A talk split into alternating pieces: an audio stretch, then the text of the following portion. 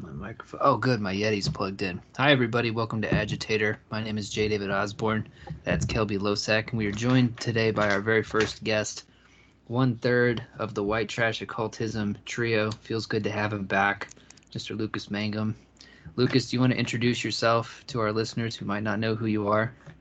It's great to be here for this. Uh, Excellent. Thank you so much for that. Yeah, I no, appreciate it.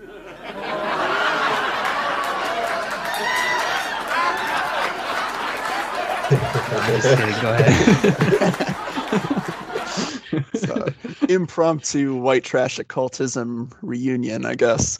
Um, I am Lucas Mangum, as David already pointed out. Um, I am an award nominated author, uh, Splatterpunk Award, two times, uh, two times nominated. Um, uh, my most recent book is called The Final Gate. It is co-written with Wesley Southard, who uh, who beat me out in uh, the for the Splatterpunk Award in one of those two times.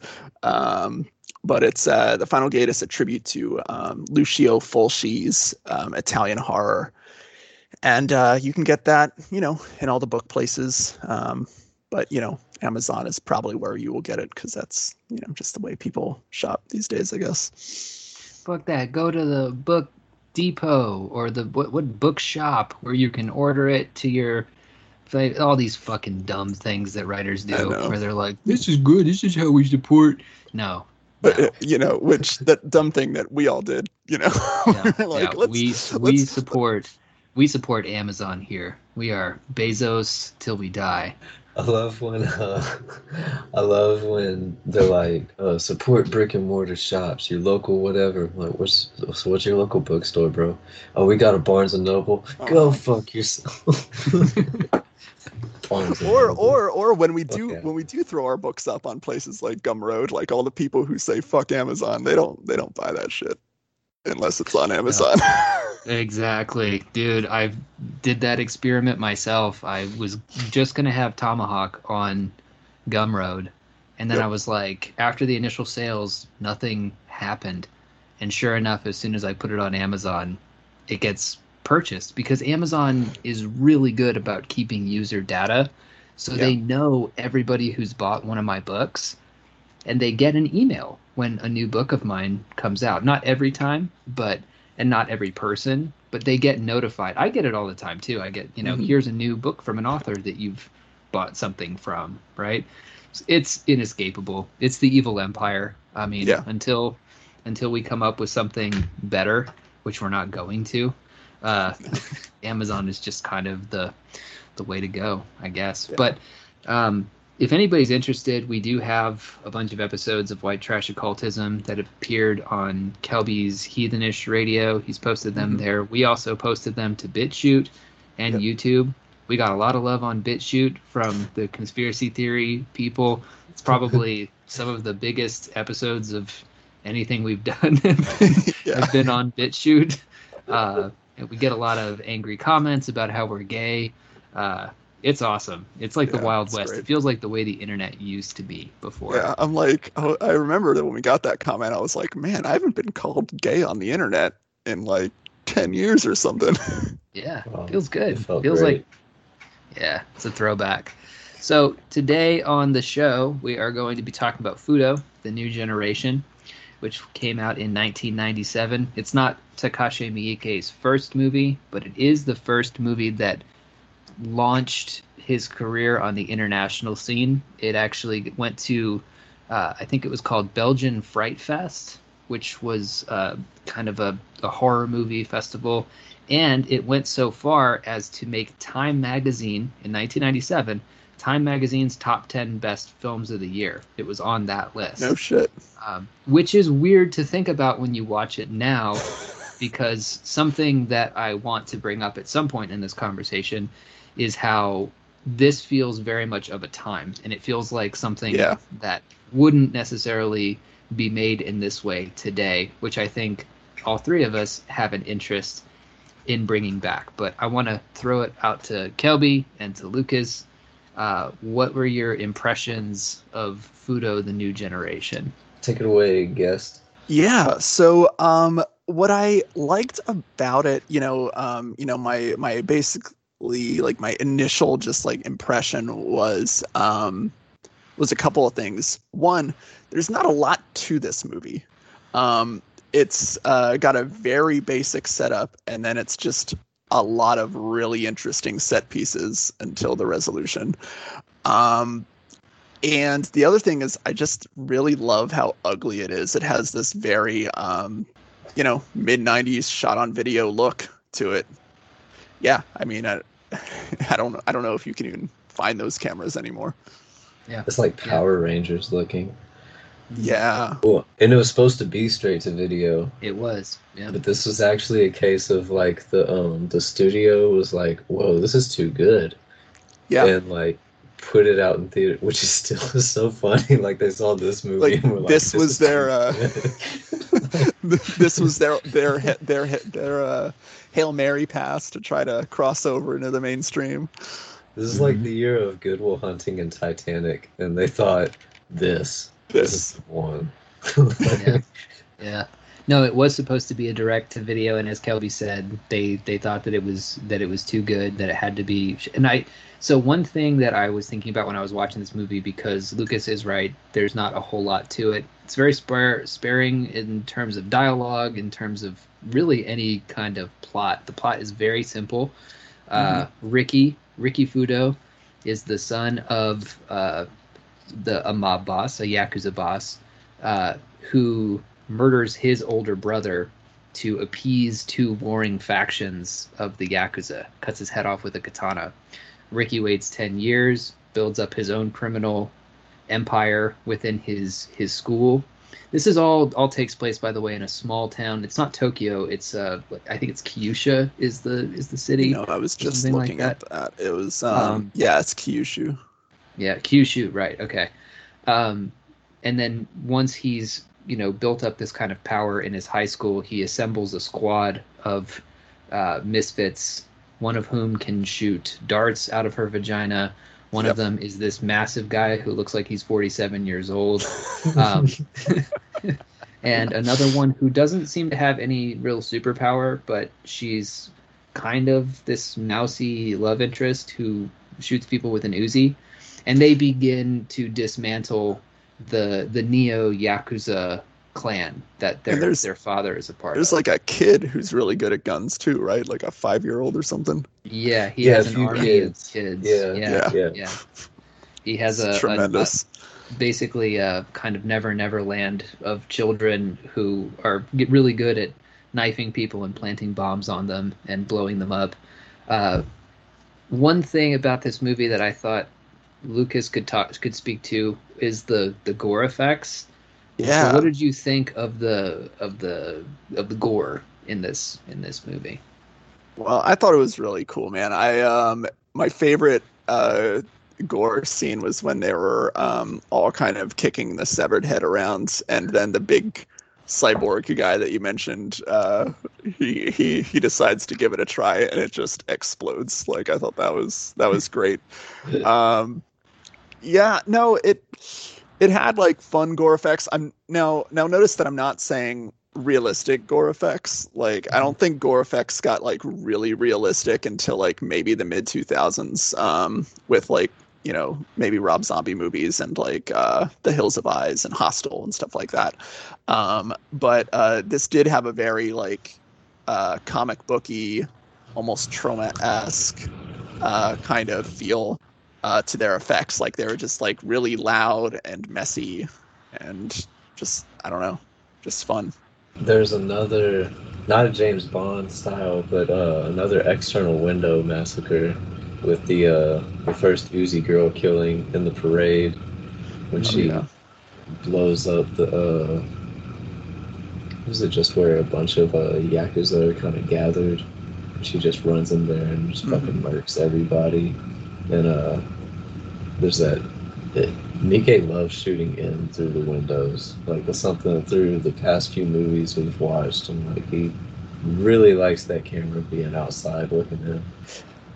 Um, I do actually have a question. Um, I, you know, on you, you know, you, we talked about the producer or or whoever wanting um, to try for a theatrical release. Now, were these the same um, the same uh, people that were producing his like was this still technically V Cinema or whatever? Yeah. Um, Yeah, Yeah, yeah. okay. It was still V Cinema. It was still the, the company that that he that he worked for, and this obviously was the first in a series. There are two other Fudo movies yeah. that were, were not directed by Miike, um, that actually relegated the characters of this one sort of to the background. It's a very strange choice to set up all these characters and kind of have your uh, kind of Suicide Squad of miscreant Yeah. uh, Yakuza kids and then completely throw that away and be like, okay, we're gonna focus on different characters in these other movies. But yeah, it was the it was the same company that hired him to do Lady Hunter and um, the the other the other bikini uh, you know super cop movies basically. Um, one thing, oh, that's I got off track, but when I was talking about the dialogue being spare, I often wonder uh, if this is like a language barrier because when Japanese is translated into English, as with any language, it's not unique to Japanese, you lose things like context and and hmm. like in jokes and wordplay and things like that. So it's always interesting for me when I see these movies that feel very spare and like the dialogue is just moving the plot along. Is it Yeah. actually that way?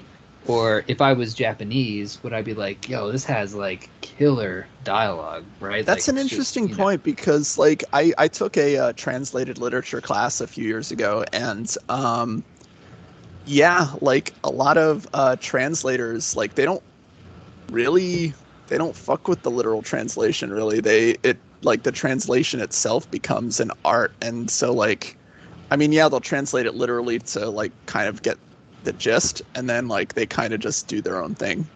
So I'm wondering if that happens when movies get subtitled. I know that, like, you know, with a lot of uh, foreign films, you'll see um, the uh, the subtitled version and the dubbed version will like have different translations. You know, like Yeah, and it's the and, case uh, with anime all the time. Like anime Yeah. heads, they they hate watching uh, dubbed versions um, because they're nowhere near as interesting as the trans. It's kind of the opposite of this. Like the translated version of anime uh, tends to have like much better dialogue, and the English version is usually like trying to cater towards kids, basically. yeah, Yeah, it's because different languages have different conceptual priorities. So something I know in French, when uh, Lowdown came out in France, it's like a 300 page book, and it's 120 pages in English. And it's just Oh, because in. French it takes that much more to like say. They also put little asterisks by some of my jokes, which was funny. There's an asterisk by one of my jokes, and then the footnote is like, "This is a poop joke," you know, like that only makes sense in English, but this is a, he's making a poop joke basically. that's great. But uh, you know, maybe something was lost in translation. That's my excuse for why that book uh, completely bombed and has nothing but one star reviews on French Goodreads. Oh man, It's hilarious because their complaints are like the same as American complaints. Yeah. but it just never actually got to people who liked the book. You know? yeah. yeah. I don't know what that's like at all. yeah, yeah. But Oh, yeah. you know, it was a five star review you sent us the screenshot of earlier. do you like there's a there's a thing that i'm guilty of that authors do sometimes where they they post their goodreads reviews and like respond to them and that's uh that always seems like a bad idea to me Yeah, I never responded respond to reviews. I, I I I for the most part I never even read them, but like I just every once in a while, and I do mean every once in a while. Like I think this is the first review of mine that I wasn't tagged in, and we can talk about that later.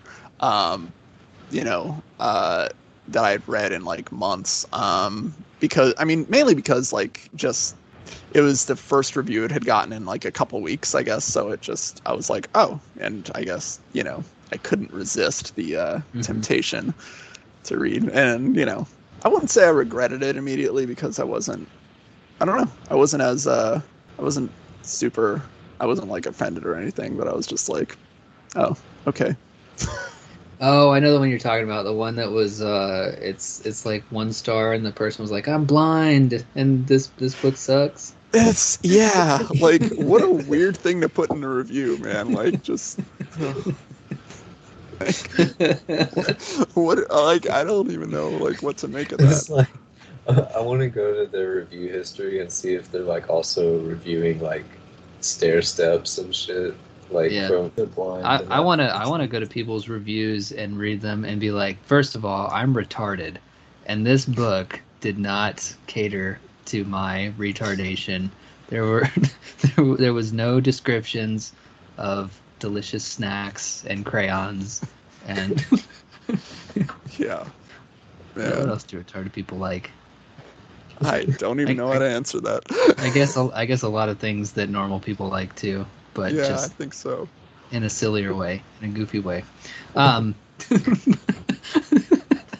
Kelby's loving this. He's just like he's, he's dying. anyway, Lucas, welcome to uh, Agitator. This is, No, uh, great this is what we do. So you have a podcast with Jeff Burk, the homie Jeff Burk, who I haven't spoken to in a long time, but he and I used to kick it all the time back in Portland. You guys Uh, were uh, what's- S- Serbian film buddies. You guys are That's right. always we always like- posting about a Serbian film. Yeah, we were we would talk about it. You know, we would go out and smoke cigarettes and and talk about that and you know all sorts of kind of stuff. And I always I've always liked Jeff's um takes on things. I think Yeah. that he is a contrarian through and through to his very core. But I like contrarians because I am one, right? Yeah. Uh, and while sometimes the things that he say can be fucking annoying, uh, you get interesting takes out of it, right? So Yeah. what what is your podcast about? Uh, what are you guys What are you guys doing here? Oh yeah. So um, I kind of mentioned, you know, when you were asking me about the gore effects, like I said, they were i i at times, you know, the gore effects in this movie, Fudo, uh, were kind of Troma esque. And the reason I, I Troma has been on the brain is because I am, uh, yeah, I co-host a podcast with Jeff Burk called "Make Your Own Damn Podcast," and it is a podcast where we look back on uh, Troma movies. Um, our most recent episode, we uh, talked about blood-sucking freaks, probably for longer than anybody has talked about blood-sucking freaks. But That's uh, just like two and a half hours, bro. it just is. long. It is. we're uh, yeah, we're the the the Rogan of trash cinema, I guess. Oh, don't say that. You'll get fucking If- canceled, dude. If, if y'all would have just said midget, y'all could have cut out like 30 minutes of trying to uh, oh, Big- so uh, so you listened to it. figure all that out. Yeah. it's like, bro, bro. This is Yeah. Yeah, so we we all kind of came from the same, you know, for for listeners who are new to like the JDO show or who kind of come to this podcast because you like alt lit, um, you know, Sam Pink type stuff. Uh, Lucas, were you were you a Bizarro? Because I, I me and Jeff were. Kelby came a little bit later. Yeah, like I Uh, went to I went to BizarroCon a couple times. Um, I uh, I think my first time there, I uh, I signed up to buy you a beer because you know you've got a pretty face. Um, yeah, man. but uh, uh, yeah, no, I um, I, I, I have a I, I have a hard time calling myself a bizarro, but I've always um, had a lot of love for those kids. I call Yeah. them kids, even though a lot of them are older than us. But like you know, Yeah. they just Yeah. have a very they're very young at heart. Mm-hmm. Man, I really want the the reason why I bring that up is because I really want Bizarro energy to come back, right? Even if it looks a little bit different. So we all know that in 2016, Donald Trump was elected to the Oval Office, uh, and set about to just being the best president we've ever had, right? And because of that, he made a lot of people really mad, and all these new rules started coming out about what you are allowed to do and what you aren't allowed to do. And one of the things that I think is cool about what you guys are doing with Make Your Own Damn Podcast, what we're doing with Agitator, is whether it's Troma or Miike, uh, all of those have this same kind of bizarro spirit that I kind of Right. want us to get back to. And I, you know, I divide it up into you know the DIY aesthetic, right? You know, you Mhm. you do it yourself, you do it as best as you can, and you know, kind of keep it Yeah. moving. Who But cares also- about resources? Exactly. Yeah. Don't Yeah. worry about resources. Uh, but then also, you know, just the spirit of like, like let's just make something entertaining. You know, Mhm. I remember Carlton Mellick used to say this all the time. It doesn't matter whether a book is good or bad. It matters whether it's entertaining or not entertaining. And Yeah. yeah, speak on that. Speak speak on that to the people. Well, um, we can talk about, uh, you know, to tie it back to uh, Fudo. Uh, you know, like like I mentioned, it there's there's really not a lot to this movie. It has, admittedly, a very like you know, um, I was gonna say a biblical setup, but uh, the the reviewer, uh, I want to give credit where credit is due. Over at Midnight Eye, um, Yeah. Describes it yeah describes it as a um as a shakespearean setup which i think is probably a little closer uh to what um what it is.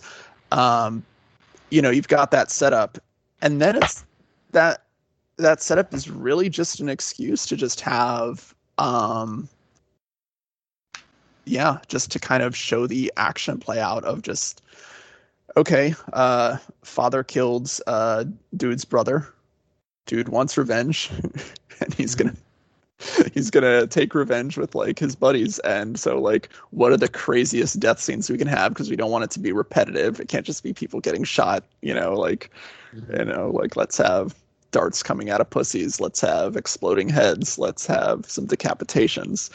Um so you know uh i guess that is crazy to me that it made top 10 in time magazine but like because I, I i can see like a capital c critic seeing this movie and being like like not saying this is a good movie but Mm. like i would say it doesn't matter because it's an entertaining movie Exactly, exactly. You got a guy who drinks poison, and then blood starts to come out of every Yes. orifice in his body. And when they open the car door, like just a fountain of blood God. comes I, out. I wouldn't be surprised if uh you know um if uh, Lloyd Kaufman like cuz he's admitted to being a Miike fan um like he like the whole reason he uh, had Poultrygeist be a musical was because he loved the happiness of the Katakuri so much Yeah, yeah. um, but uh, there's a scene in Terror Firmer where this chick starts like throwing up on people in the back of a car, and then everybody else starts throwing up. And that scene um, where the guy drinks acid actually reminded me of that um, scene from Terror Firmer, which came out three years later. So I'm wondering if that was also a little, um, yeah, like maybe a Homage. Homage yeah there. homage. Yeah, yeah, yeah. it's entirely possible. I I also uh, so there's that that there's a great visual gag where the the dart pussy girl shoots uh, at the at the big son of a bitch, the big wrestler guy. Yeah, and he blocks it, but he gets like blood all over his face. And she goes, you know, sorry, I'm on my period. that's And right. then and then there's a great touch where he like smells his finger. Yeah, yeah, yeah. all over him. And he's like, mmm, nice. and you know, it's just like little stuff yeah like that. so that scene um i was uh i was i was watching it i was watching the movie while i was working and so that scene was what made me like pause it and be like i need to like watch this movie watch this movie because this Yeah. is not something i want to watch at work like you know i mean i work from home so it doesn't matter but like i wanted to like give it like even more attention after i saw that scene And it's 'Cause it great just- because she she works at the strip club, and every time it's like the same theme music that comes on. It's like Yeah. this corny. It's like this song that has English words, but you can tell it's not an, a, per, a native English speaker because the lyrics are like sex. Yeah.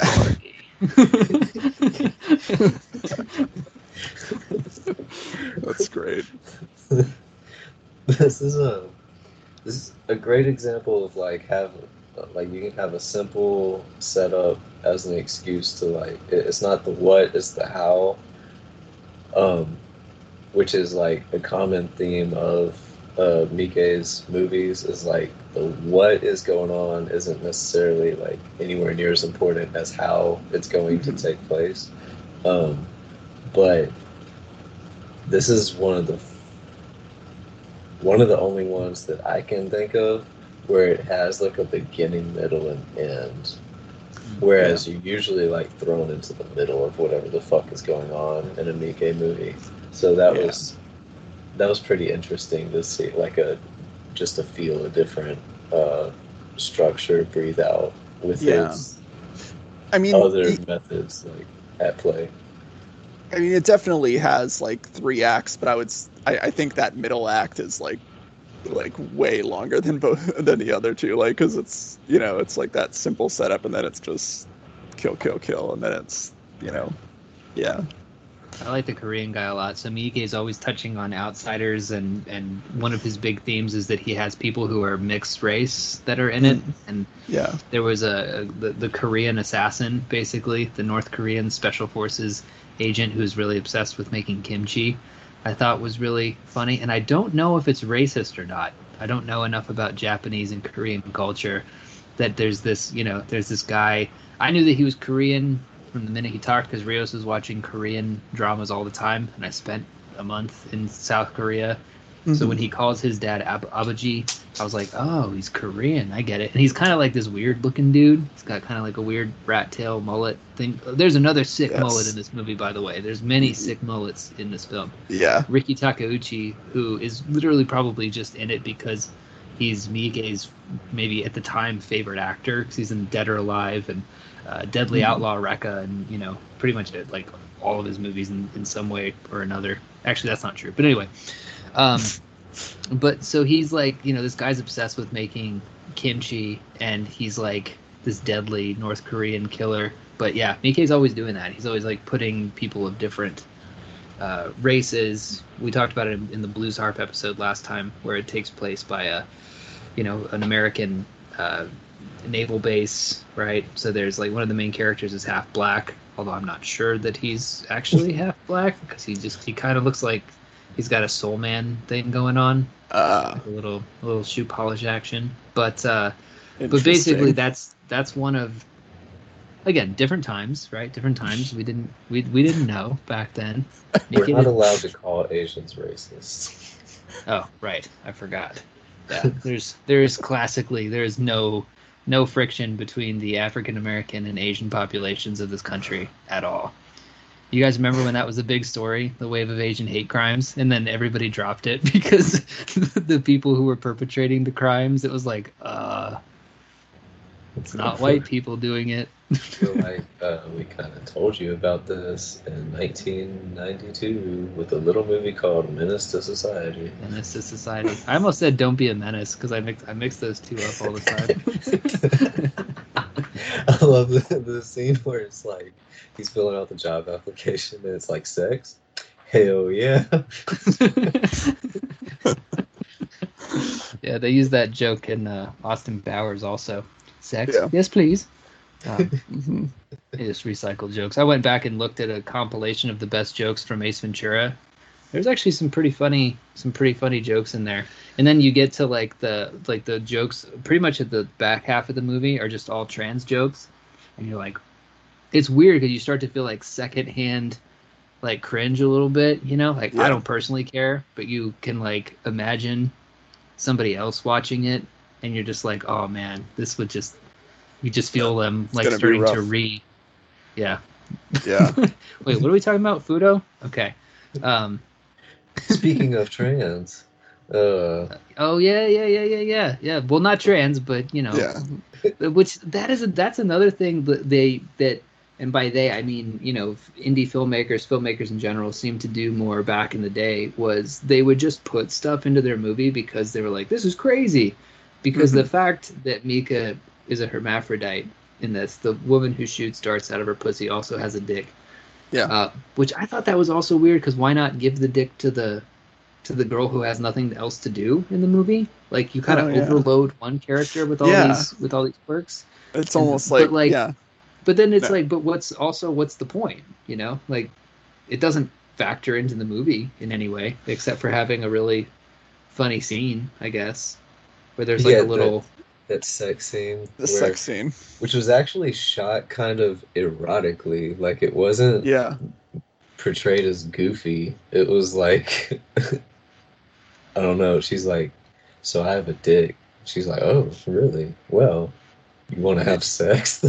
it it sounds like Kelby is being crass, but this is literally how it plays out in in Yeah. that scene. Like it is just like, don't worry, I have a penis, and then there's just like some weird like candlelight kind of. I mean, I don't remember if there were actual candles in it, but it, it had a very like '90s like yeah. 90s softcore kind of feel going It's on. like this little R. Kelly starts playing hmm when they're when they're just talking on the couch and she's like, I, am kind of feeling this attraction to you, and she's like, me too, but I don't know how two women would even do such a thing. She's like, oh, don't worry about that. Don't worry, I got it covered. I got it My covered. God. oh, that's so funny. That is, yeah, stuff like that just like cracks me up. She's like, I have a secret, and it's that whenever I'm in hot water, my tat, my yakuza tattoo shows, right? And then the other girl's like, I have a secret too. I have a fucking penis. like, that's exactly how it plays out, though. That's, that's really Yeah. sick.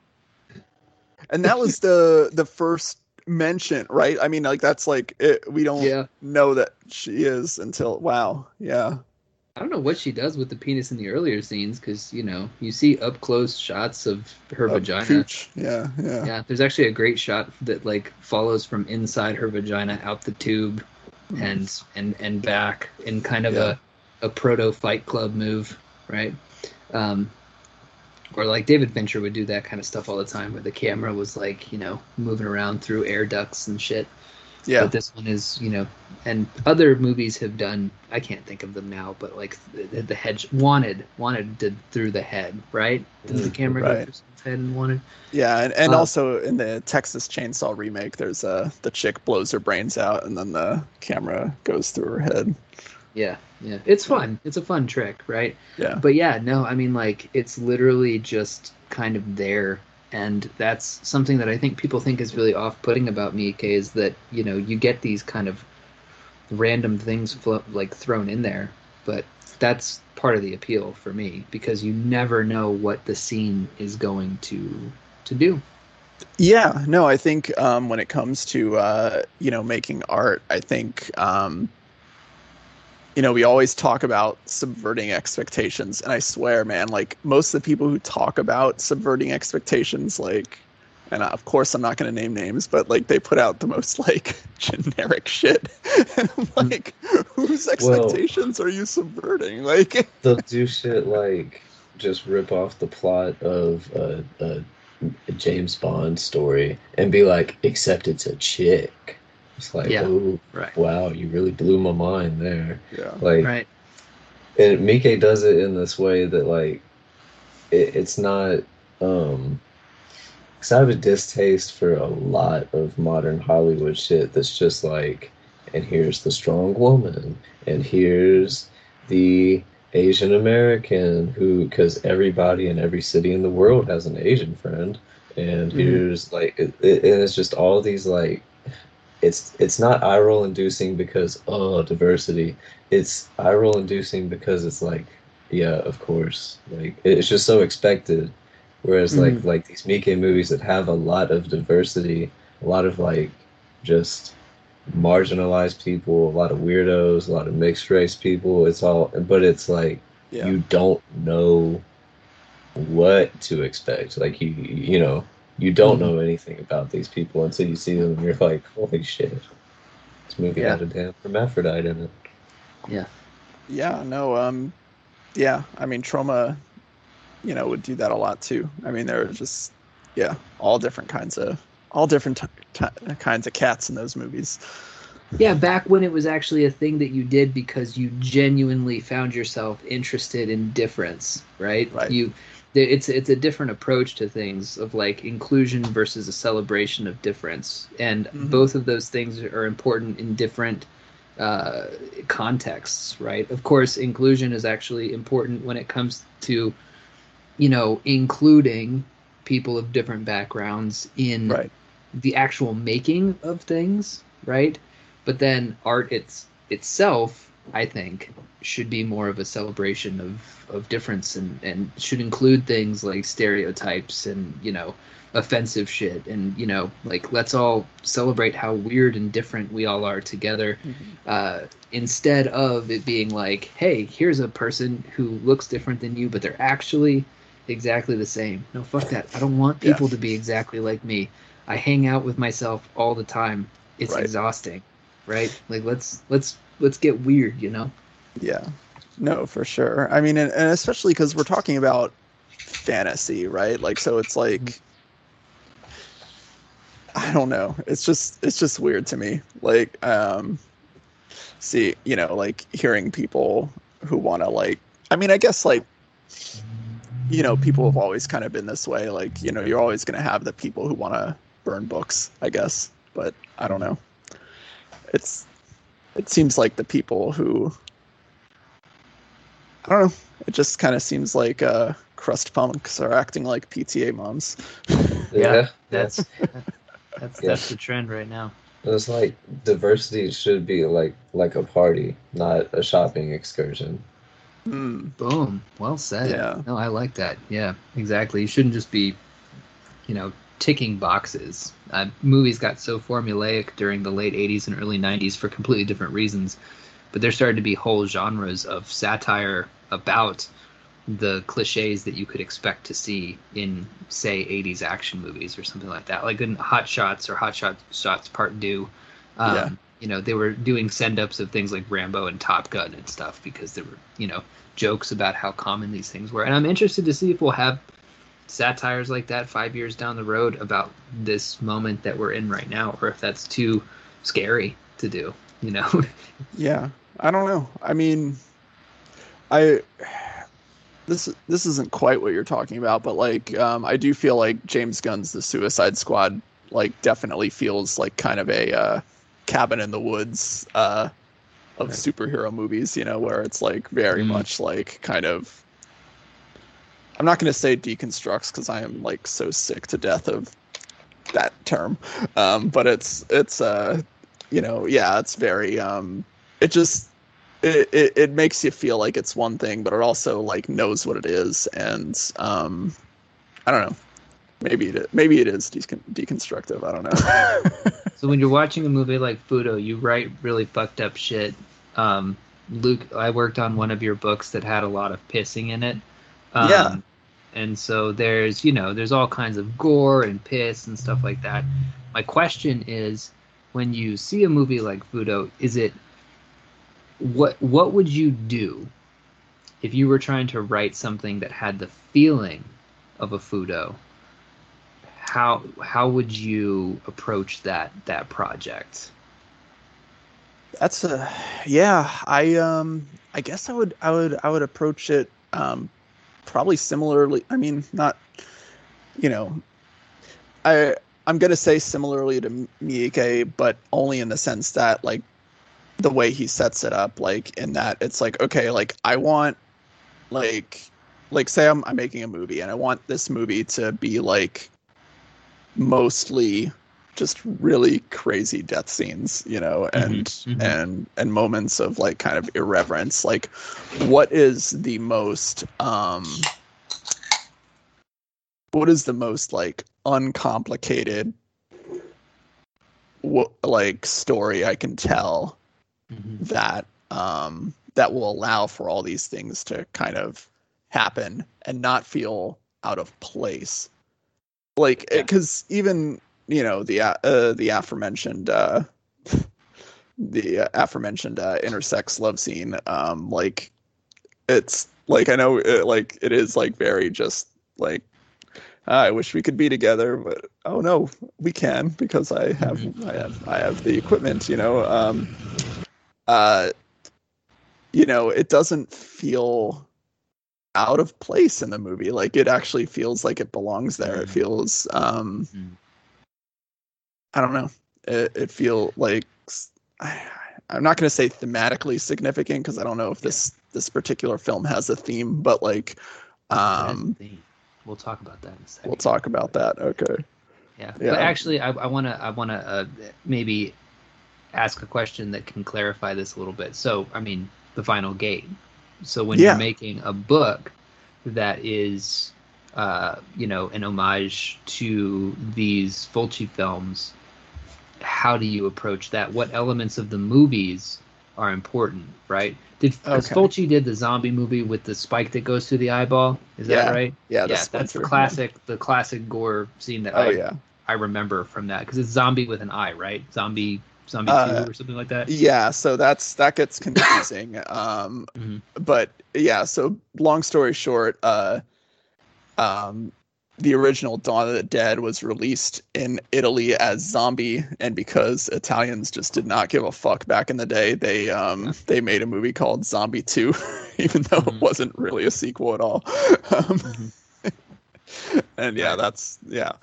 Um, So, what elements are you trying to dis- Oh, you- you okay. So, so you're here? asking like if I wanted to write a a like what I would do if I wanted to write a Miike tribute. right, right. But piece. but, Okay. but start start by telling us what you actually did with the with the Fulci book. Like, how did you decide what elements go into that? And then, yeah, I'd love to hear what you would do if you were to do that for me. So with the Fulci book, it was like um, we kind of looked at like.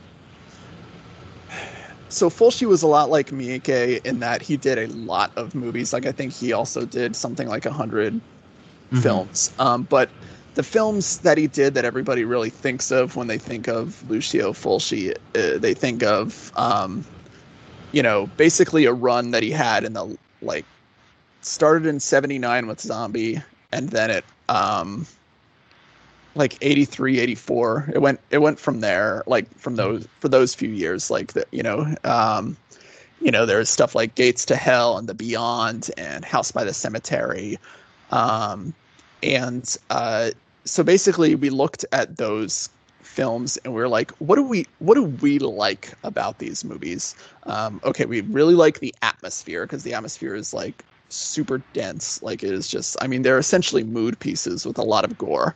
Um and we're like okay we want to we want to have some eyeball gougings and some uh you know and uh and yeah you know uh kind of yeah we, we just found like kind of the types of uh the types of characters you would see in these types of movies we kind of focused on like what um what would be like we didn't lift any settings from those movies but like we kind of like took a setting that we thought we could easily see in one of those movies you know Mhm. like i mean i don't think as far as i know fulci never did a movie about an orphanage but like i mean come on like it just Mhm, mhm, it just made mhm. sense.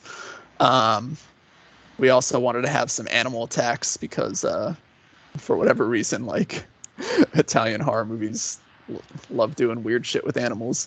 Mhm, Um, mhm, mhm. Was Cannibal and- Holocaust Italian? It is, it is. Uh, that that one crosses some lines because it actually Yeah, kills the animals. I've Um, seen it. It's but I- up. It is, but I I, I, I I do maintain that it is a good movie. Um, I, I do Yeah. think it's a good movie. that wiener uh, chopping looks real in that movie too. By the It way, looks very real. they cut that guy's dick off. I was like, I, that I don't know. looks fucking real. I don't know if you guys know, but the uh, the the director was actually uh, tried for murder uh, because of that movie because he made all the actors sign NDAs, Mhm. and um, uh, there's there was one particular effect that he had to like bring the girl in and like show how the effect was done. Um, it was when he had there's this uh, this woman gets kind of impaled basically from The classic. butt to mouth, yeah, Yeah, yeah. and uh, After, if Yeah. I remember correctly, she gets raped with a stone. Yep. Isn't that what happened? Yeah. Yeah. Okay. yeah, Yeah. That movie Um, sticks with you, right? it I does, mean, dude. there are movies that I can't remember shit about that like that I actually genuinely liked, and that if you were to ask me what happened in that movie, I'd be like, I don't know. But you say Cannibal Holocaust, I'm like, they cut up that rat, that Yeah. that weird rodent thing, they the turtle, the, turtle, turtle, dis- disemboweling, yeah. the woman getting raped with a stone and then impaled on a spike, and then the wiener chopping. Those are the Yeah. things that I very specifically remember from from that movie. But um, uh, okay, so if you were then to do so when you actually, sorry if this is going off track or whatever, but this is really interesting to me because Mhm. I I actually am trying in whatever way that I can to emulate Miike in my upcoming books, right? I want to Yeah. kind of get that sort of spirit back. So when you say something like mimicking uh, Fulci's atmosphere, what does that mean? So Fulci's, um, so do you want me to talk about Fulci's atmosphere, or do you want me to talk about like, like what, um, like how I would go about emulating something like that? The the I guess the the first part in the way that I would see it would wrap into the second. So Okay. you could just probably answer. Yeah, the yeah, second yeah. Yeah, so- first. so Fulci stuff was just like really just the way it was lit um and like the music was a big part now we're doing books you and i aren't aren't you know and kelby aren't making movies yet um but uh you know so for books you, you do got to get a little a little creative like you know kind of for me and and and wes it was kind of looking at like stuff in the scenery we can do um, that can kind of um, that can bring that out you know um, you know obviously with the music thing you're kind of lost um, Yeah. but uh but with the uh but yeah like i would focus on like kind of the scenery the weather like you know stuff like that um because you know like what what time it is you know just like stuff that Mhm. you know like what what time is it usually in Miike movies like i don't know you know Mhm, mhm, mhm. Yeah. Yeah, that's true. By the way, hello to Kelby's son. He's making an appearance on the podcast. What's up, hello, kiddo? hello Say hi. Can you say hi? He was screaming his fucking head off. Oh, was he really? Oh, dang. Yeah. Yeah, he looks he looks pretty upset right now. yeah he doesn't look happy So with Fudo, if you were to turn that into a book, what elements would you be looking at as far as as far as translation goes? Um, you know, I would want to have uh, definitely like similar characters. You know, just Uh-huh. like because I Right. think the characters really stand out a lot in this film. Um, I would want really creative death scenes. You know, I Mhm. mean, yeah, there are a few like just straight up shootings in this movie, but I think, um, you know, like we're we're gonna more remember the uh, drinking of the acid and the Mm-hmm. kicking of the exploding head and all that stuff. Uh, Mhm. You know, and vagina darts. So you know, kind of think of versions. You know, like things that you can do.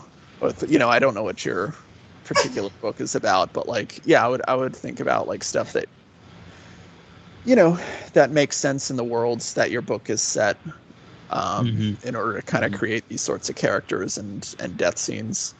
Right. Um, And you know, to anybody who's listening to this, by the way, and is like, books are different than movies. Why are you trying to make a book that's like a movie?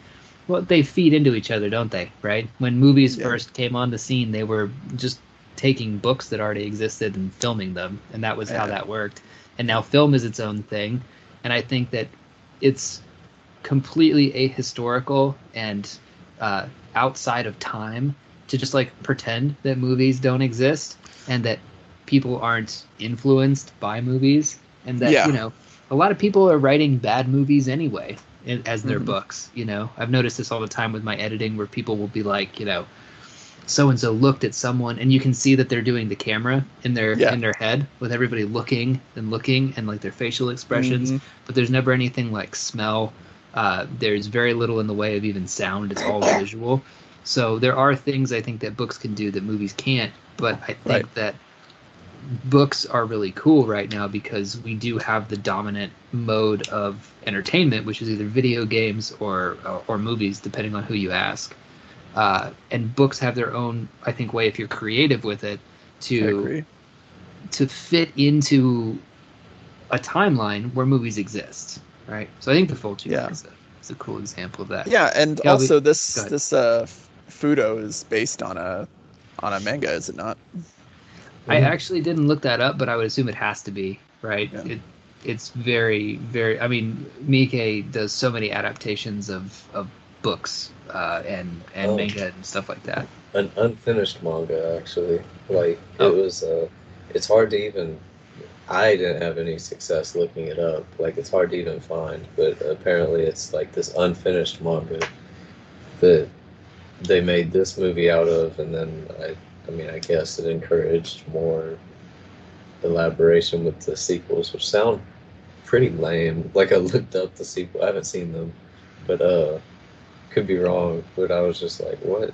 Why would you take this like great little setup that you had, the way this movie ended, and then just totally like throw those characters to the background for some girl power shit.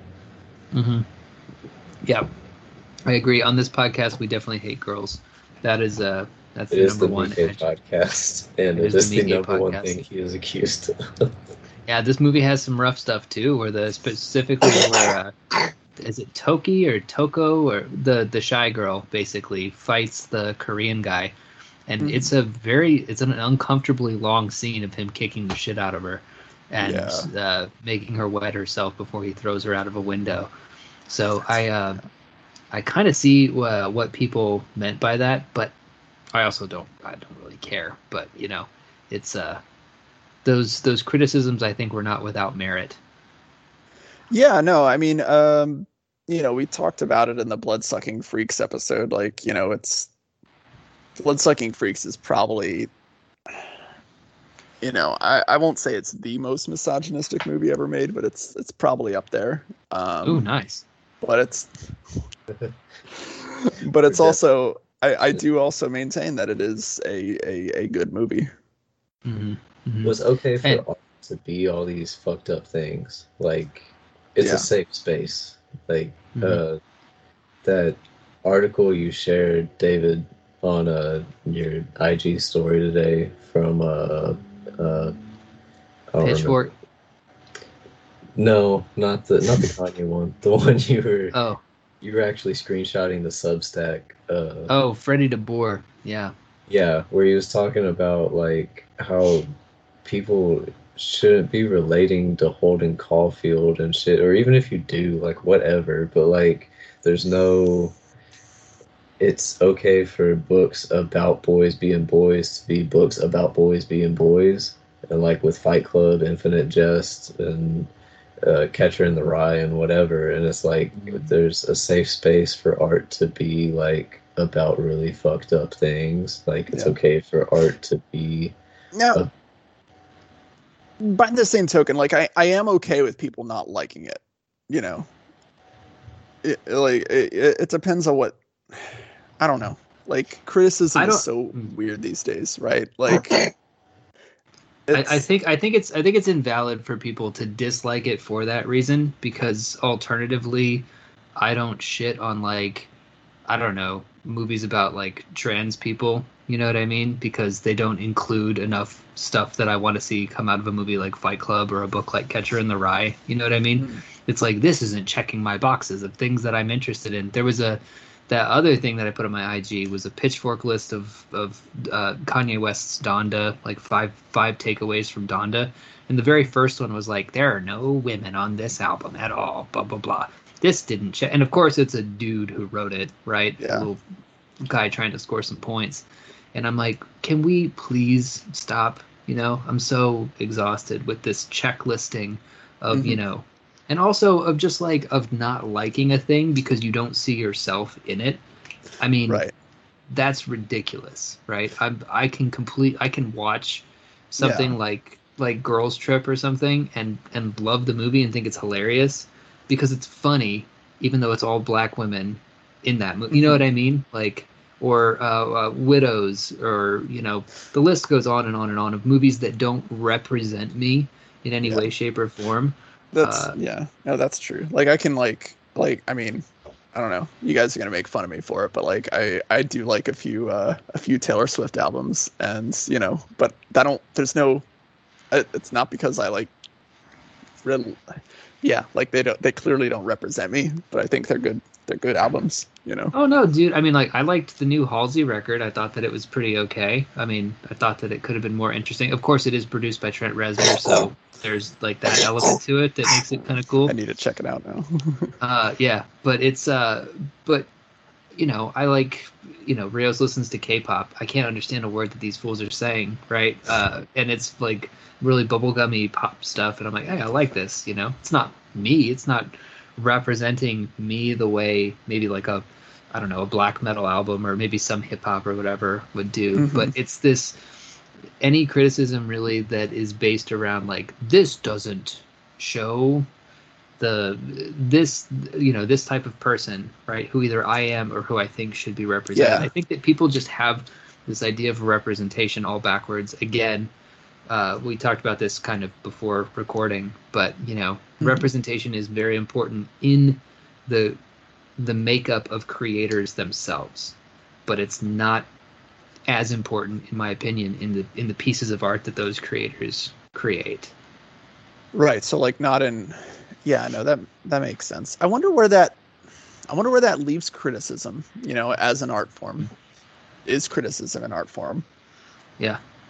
Like Oh no, it is totally. I mean, I think the the Freddie DeBoer piece talks about it really well. So what you're doing in a review, if a review is successful, is you are using the the piece of art as a springboard to talk about uh, other things, right? You're you're kind of investigating things that the film. We'll use film in this case, right?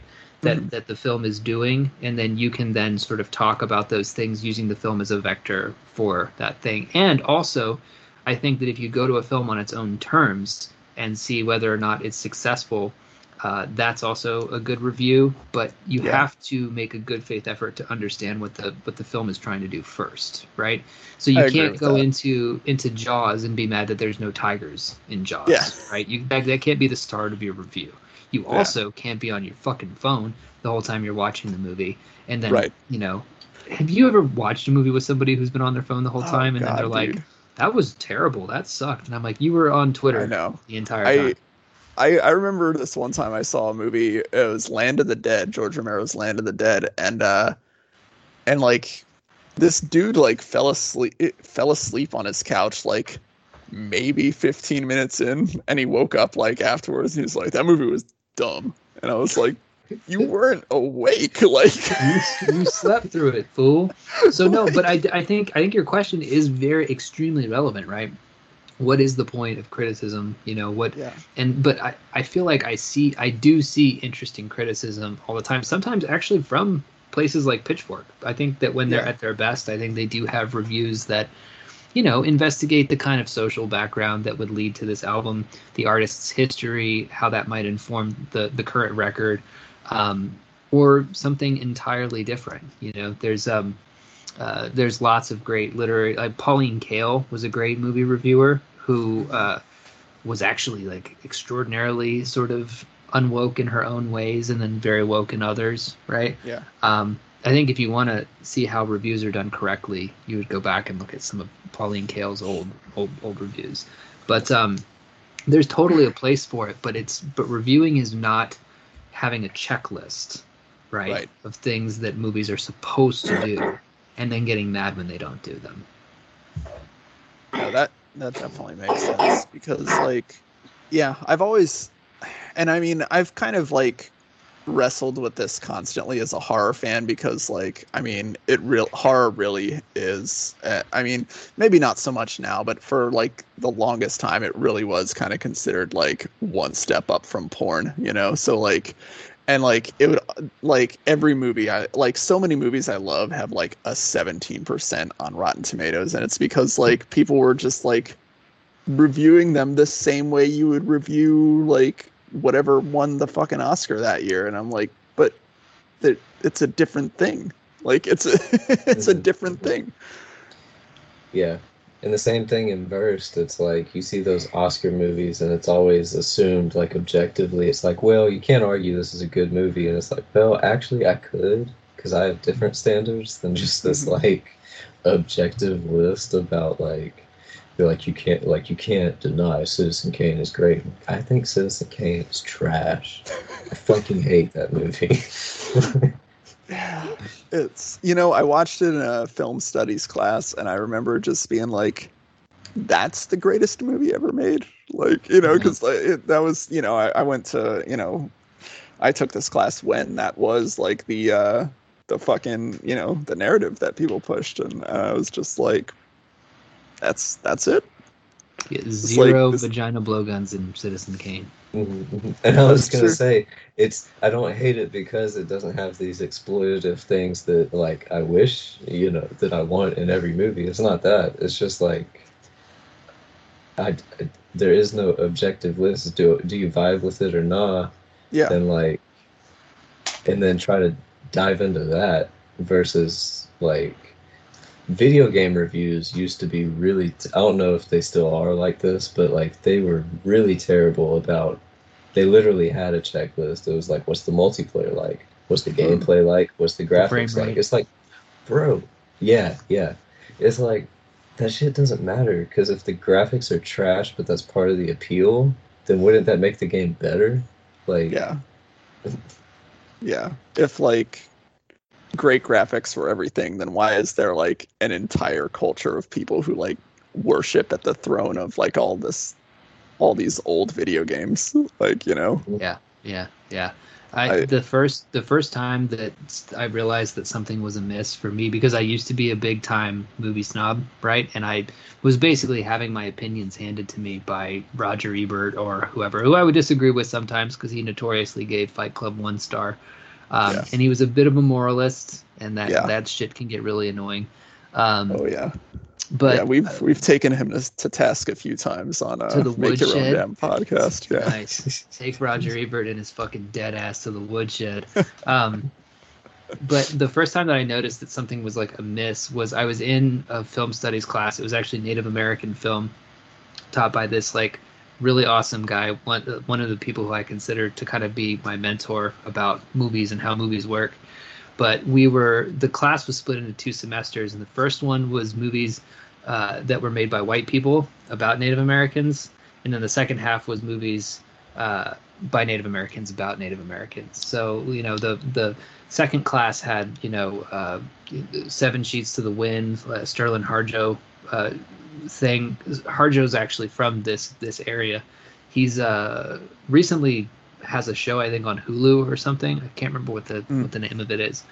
Um, but it also had like House Made of Dawn and uh, the I think it was called like the Ice Runner, which was really cool. About uh, it was like natives, like like Inuit people.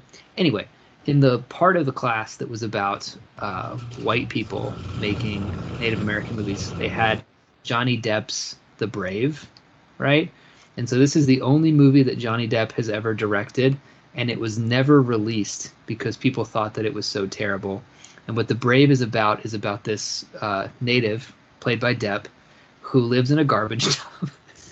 she, he lives he lives in a garbage dump surrounded by all these kind of Lynchian freaks, and he decides he's an alcoholic, right? And he decides that he's going to take care of his family by selling himself to Marlon Brando, who's this creepy guy in a wheelchair who's going to create a snuff film with with Holy- with him. So he's selling his body to be snuffed out by Marlon Brando, and it's really slow. It's like two hours long. You never see the snuff film getting made. Uh, it's mostly just like this kind of creepy meditation on this guy who's about to to die. Um, I don't know how my I guess because he's a film professor, you can kind of pull some strings. But this is maybe it's not as hard to find today, but it was really hard to find back then. And I remember Mhm. watching that and being like, "That's one of the best things I've ever seen. Like that's so good." You know what I mean? Like this movie is, and I got everything about it that was trashy. I got all the things that you're supposed that are supposed to trigger you, and say this is Yeah. really bad. But I watched it and I'm like, this like the last shot of the movie, like when he's getting lowered down into like the Marlon Brando's lair to be snuffed out right before the movie ends. Like I got such chills watching that, and and then it was over, and I was like, fuck, that was affecting. But now I have to do this calculus in my head of like not a not a good movie, not supposed to be good, Mm. and that's when I started kind of uh, pulling this this kind of critically brainwashed thing going on in my own head apart. I could see that. Like, cause yeah, no, I mean, like at the end of the day, like all the essays in the world and all the all the reviews, like if a movie or or any work of art affects you, it affects you. Like, and Mhm. yeah, like you can't tell me that I, like, I don't know, you can't tell me that I, like, can't be affected by something because it gets a few things wrong. Um, What's like the what's like the stupidest movie that's really affected you? That like if you were to tell us like it can be Disney, I guess, or like maybe even a campy horror movie, but something that just really hits you. I don't know, man. Like, uh, you know, I, you know, I have, you know, a kid, so I watch a lot of stuff with him. Um, and I've got to say, those, Those Frozen movies are pretty fucking good, dude. Okay. All right. All right. Frozen. Especially the you, second one. Especially the second one. What about you, Uh, Kelby? I was trying to think if there was like a, uh, if like on the easy on the Disney train, like Lilo and Stitch, is was Mhm. like that that one that one hits, man. But, uh, man, nearly anything with like dad shit. Hmm. You know what? I, I, I gotta change my answer now. What is it? Uh, Jay and Silent Bob reboot. Okay. Uh, I got is that Strike Back or? no. or- No, it's the reboot. It's the one they made like two years ago. Like, Oh, I didn't even know this existed. Okay. Yeah. Um, I got like really weepy when I was watching it because it's like Jay finds out he has a kid and like Mhm. he's like, but he's still Jay, like so he's Right. like just kind of a fuck up, and like he's just trying to get to know his daughter and like I don't know, the whole film felt like I know Kevin Smith has worked on stuff since, but like it felt very much like a ride off into the sunset for like these characters and like maybe even that whole like generation of, of filmmaking and it just kind of made me really i don't know emotional i guess Good. Oh. Good answers. What would you guys give Fudo out of ten? oh that's hard to say man i'm more of like an up down kind of guy like i you know I, Too I, bad. This is the Agitator podcast, baby. We do out of ten. We do All out of ten. i'd say like a seven or an eight Seven or an eight. Okay. Kelby, Say a nine. give it a nine. All right. Yeah. Cool. Uh, I'd probably be closer to Lucas. Yeah, I'd probably give it like seven and a half, eight, something like that. Yeah, be somewhere around there for me.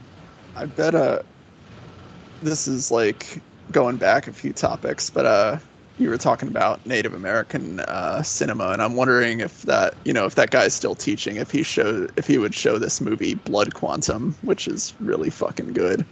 Uh, Maybe, maybe. Yeah. I could ask him. I keep in contact with the guy. Um, by the way, for anyone who's listening, before I forget, I mentioned House Made of Dawn. That was another one uh, that I, I think was actually directed by a native director. Uh, We had some really good conversations about that one because that's a notoriously quote unquote bad movie. It's like trying to be a prestige thing and it just does everything wrong. yeah, And that was also an area where I was like, this movie's doing everything wrong and it's awesome. And it's like awesome with how how incorrectly it's doing things. It's like you're when a movie is done wrong sometimes you actually feel like you're seeing a person make something. You know Yeah. what I mean? And there's a quality to that that's more interesting than something really slick that uh, you know, I don't know. What's a slick filmmaker who's just like it's all it's always like super like J.J. Abrams or something, you know, where Right, everything's like this well-oiled machine and just you know, any of those. And, and I like the Marvel movies, but like yeah, like any of the Marvel movies too. Yeah, like right. yeah, like just super. Right. Where they're like master classes in how you're technically supposed to make a movie, right? Yeah, specifically a blockbuster movie. Right. Right. Yeah. Well, Bro, Be Kind Rewind. yeah. That's a. I, I don't know. Is that supposed to be a dumb movie or is that supposed Yeah. to be a good movie? Okay, that's a dumb movie that made me. Jesus Christ, bro. Yeah, because they What just happens love. in Be Kind Rewind? That's where Jack Black is like They make the fake- radioactive.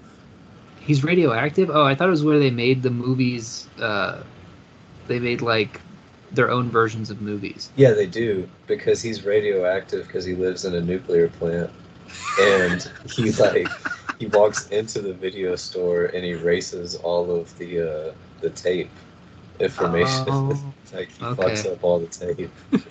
That's that's how radiation works. Yeah, exactly.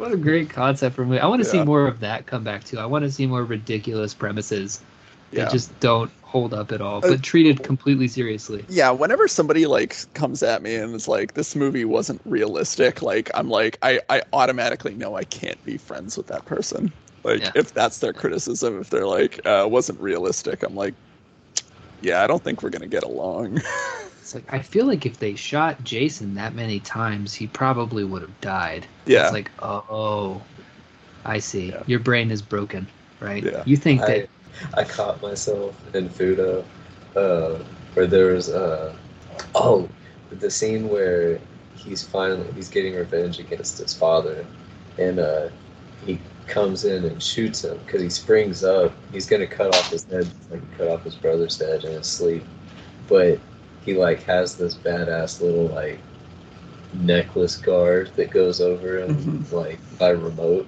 and he like stops him and he jumps up and like they got this little katana fight and he disarms his dad his dad pulls out a gun and like shoots him like empties the revolver Oh, shit. and uh i caught myself in that because i was like that's not how bulletproof vests work and i was like the fuck you can't shoot darts out of your pussy either so Yeah, yeah. I oh, I know we got to go. I know we got to wrap this up, but I totally forgot to do this. This is why I'm such a bad, you know, show host. But uh, the theme, right? The theme of the movie. Yeah, It's a theme in a lot of Miike's movies, which actually is the conflict between generations, right? It was Right. in it was in Agitator. The plot is of Agitator is a little bit recycled. Uh, well, I guess you can't say it's recycled because Blues Harp came before, but it's a similar kind of thing going on there. But there's a lot of stuff in Miike's work about uh, parental figures or the old heads kind of exploiting the young for their own personal benefit, like being vampires and leeching off the energy of the young, and in this case, literally killing kids, right? To Yeah. to to get ahead. And uh, Miike is very much doing, I think, a kind of image magic thing where the kids take revenge, right? They're they're they're taking revenge on their parents for all of the, uh, you know, shitty situations that they get into. Can't believe I forgot to mention that, but that's Yeah. that's the theme. Oh, no, that's great. Which uh, you know, I mean, we're all dads raised on Miike movies, so I guess I guess theoretically we should be good parents because we don't Yeah. want our kids to shoot darts out of their privates at Yeah. us. Although that would be really cool. If Yeah. my son could could do that, I'd be like, "You have it. We're gonna go on America's Got Talent. You're gonna make." this will But, uh, totally go over well Yeah.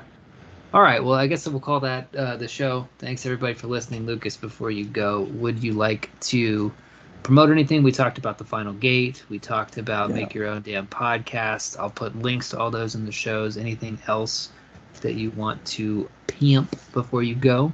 Um, no, just uh, you know, if you uh, if you uh, want to bullshit with me about horror or wrestling or Troma or any of this shit, uh, you know, um, I am on the Bird site at Real Lucas Mangum. Um, I will re- reply to you if you say something to me, but uh, you know, I try to uh, create my co- cur- curate my content uh, carefully on there for Mhm. reasons. Mm-hmm, mm-hmm. Yeah, because in real life, Lucas is really racist, and he has to hide it on Twitter. This is not true, but uh. People, people No, start it's to not. wonder. They're like, "Why? Why does Lucas fuck with them? Like, I don't get it. What's the catch?" It's like you think that we're secretly good people, but no, no, no, no. Lucas is secretly a terrible person. Yeah, having friends like us is a real liability, but you know, we appreciate having nice friends who are uh, liked by other people. It's weird. What's what's that like? What's it like to be liked by people, Lucas? Um, it's, uh, you know, you kind of are in a constant state of paranoia because you just don't know. Don't know when people are gonna stop liking you. yeah. That's Uh, funny. Yeah, you should get canceled, dude. After that, you just really stop caring for the most part. Yeah. You're just like, well, whatever. What are they gonna do? Cancel me again? They see clearly.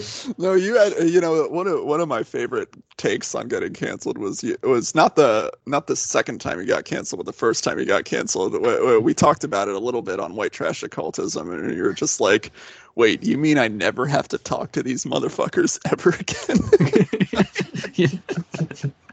exactly. They were doing me a favor. Dude, you know how many times that's one of the things about canceling that bothered me is like especially in the crime community, there were so many times that I like bit my tongue and didn't say anything with all the fucking retarded shit that they would say on a daily basis. And then when they finally canceled me, I was like, I should have been meaner to you. I should Yeah. have been mean to all of you because you deserve it. And now it's going to look like I'm being mean to you because I'm angry about Bitter. I'm Yeah. bitter, right? But really, I just don't like you because you're talentless and I think you're a horrible person. So that's a bummer. Always be mean to people when you have the chance. Call it out. Call it like you see it.